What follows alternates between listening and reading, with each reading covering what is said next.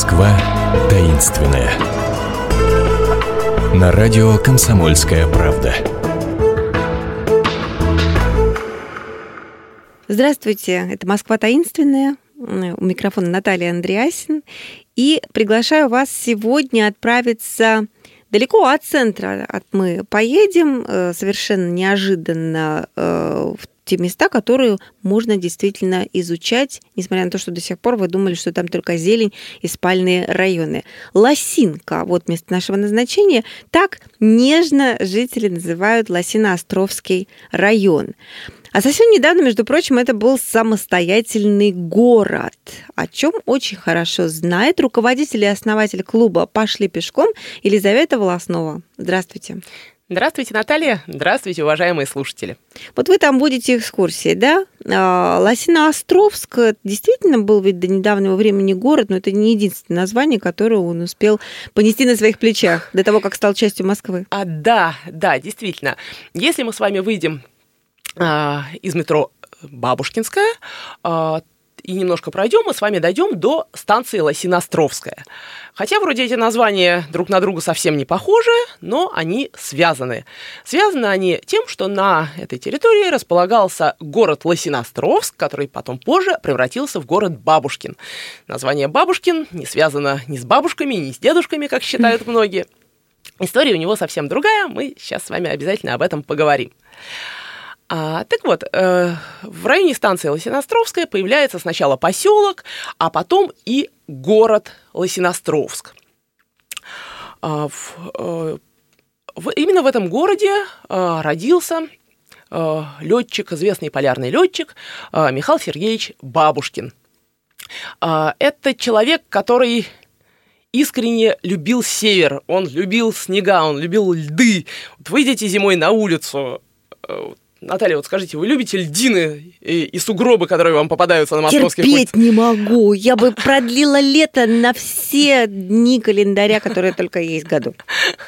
А вот он любил.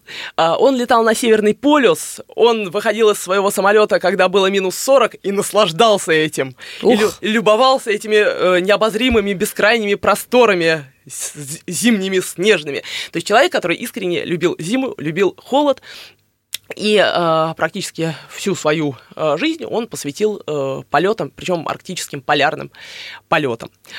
Э, этот человек родился именно в этих местах, и э, после его э, гибели э, эти, город Лосиностровск переименовывают в его честь, в город Бабушкин. Бабушкин, ну, можно долго перечислять, где он участвовал. Он и в экспедиции Челюскина участвовал, и экспедицию Нобеля спасал, и просто летал на Северный полюс и обратно. Вот, но это тогда у нас сейчас с вами получится э, практически... Передача, посвященная, посвященная Бабушкину. Бабушкину да, да, да. А да. мы бы хотели все таки про город и как про он становился город. частью Москвы поговорить. Да, да, да. Вот, давайте э, к этой теме вернемся. Э, Бабушкин становится Москвой в 60-е годы, как, в общем-то, и многие наши э, окраины, э, нынешние окраины, да, включенные в э, состав МКАД в э, начале 60-х годов.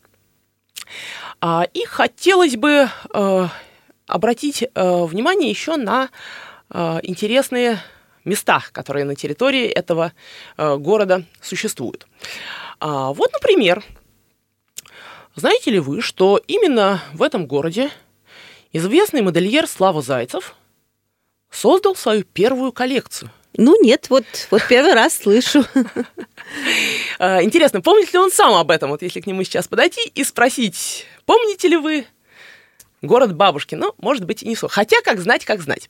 Но, тем не менее, а, именно здесь, в городе Бабушкин, который только-только еще тогда э, был включен в состав Москвы, это 1963 э, год, э, экспериментальная швейно-техническая фабрика. Она сейчас существует, правда, она переименована, она с таким страшным бетонным забором. Это район Изумрудной улицы и парка Торфянка. Э, там, кстати, действительно добывали торф. Так вот, за этим забором скрывается фабрика, где Слава Зайцев распределенный туда после окончания текстильного института. Ну, наверное, он там затасковал, потому что рассчитывал он, конечно, на совершенно другую карьеру, а его сослали в глушь ну, не, не к тетке в деревню, к тетке в глушь Саратов, конечно. Ну, в общем, да? что-то похожее на самом да. деле, потому что ни разу не столица, да? Да, да, да. Бабушкин был далеко не столица, хотя формально он уже был включен в состав Москвы, но, тем не менее, э, по факту это был просто подмосковный э, город. Именно там он создает свою первую коллекцию. Э, коллекция состояла из таких ярких телогреек, эм, из ярких сапог и юбок, сшитых из павлово-посадских платков. Ну, кстати, тему павлово-посадских платков он использует и до сих пор. А, придумана она была именно здесь, в городе Бабушкин. А, называлась коллекция для работниц области и села. А, но методический комитет эту э, коллекцию отверг, но через какое-то время Коллекция в полном составе появляется на страницах журнала «Париматч» с кричащим заголовком «Он диктует моду Москве». И после этого карьера Славы Зайцева пошла вверх. В сторону Москвы, в сторону, в сторону центра. Да, очень быстро из э, э, города Бабушкин он практически телепортировался на Кузнецкий мост. Вот. Ну и дальше карьера его просто молниеносно взлетела. А Бабушкин остался развиваться в следующем своем жанре киноискусства. А, да, да. А, действительно, в э, городе Бабушкин снимались фильмы, не один фильм, а, и актеры здесь жили известные. Сейчас мы с вами об этом поговорим. А, например, если вы приедете на станцию Лосиностровская, железной, э, Ярославской железной дороги, через железную дорогу перекинут мост с виду обычный железнодорожный мост. Пройдите по нему и почувствуйте себя, например, Людмилой Гурченко из фильма «Вокзал для двоих». Угу. Да, фильме «Вокзал вот для двоих». он где снимался. Да, да, именно по нему Людмила Гурченко и бегала. И, заметьте, не она одна. По этому же мосту бегала, например, Светлана Немоляева в фильме «Служебный роман». А, то есть этот мост, он был очень любим кинооператорами, потому что он... Ну, я так понимаю, особенно Эльдаром Рязановым. Да, да. Вот, он такой длинный, и по нему э, очень здорово изображать то, что человек куда-то торопится, летит, бежит. Ну, что, собственно, мы с вами в фильмах и видели. А, но это далеко не единственная страница а, кино в истории города Бабушкин, а, потому что нужно нам с вами обязательно вспомнить про Нину Дорошину. Нина Дорошина Любовь и голуби. Надежда, жена Василия. А, если вы думаете, что съемки этого фильма проводились в Лосинке, нет, это совсем не так. Дело в том, что Нина Дорошина, она сама родом из Лосинки, она коренная жительница Лосинки. А, она здесь родилась, она здесь прожила всю жизнь и живет до сих пор.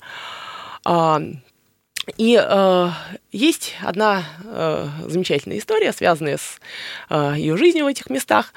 Э, и также эта история про волшебное влияние кино на нашу жизнь. А дело было так. Когда Нина Дорошина поступила в Щукинское училище, она продолжала жить в Лосинке. Ну, Щукинское училище, как вы знаете, находится в окрестностях Арбата. Лосинка от центра далековато, она ездила... А, в окрестностях окрестностей. В окрестностях окрестностей, да. А, а, Нина Дорошина ездила туда-обратно каждый день. Она очень любила учиться, у нее постоянно были репетиции, она была очень увлеченной студенткой. Уезжала рано, возвращалась поздно, а Лосинка была местом далеко не спокойным. Шпана, ну, как и везде, наверное, да, по ночам. Э, но, тем не менее, боялась, оглядывалась, как-то добегала домой. А, как-то раз ее даже попытались ограбить. А, и тут случилось что-то невероятное.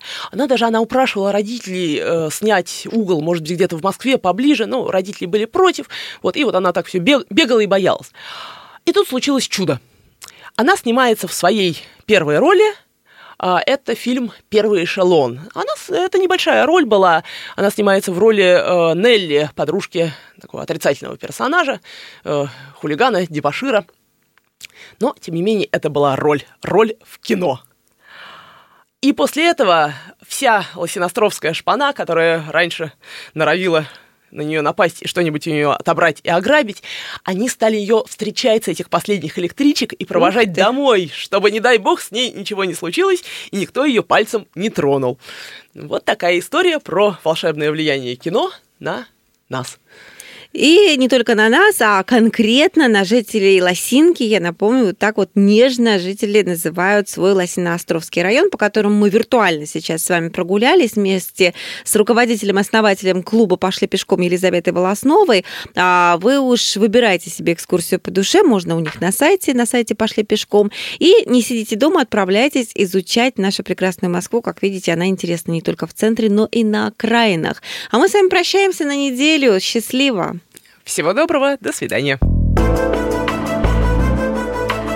Москва таинственная.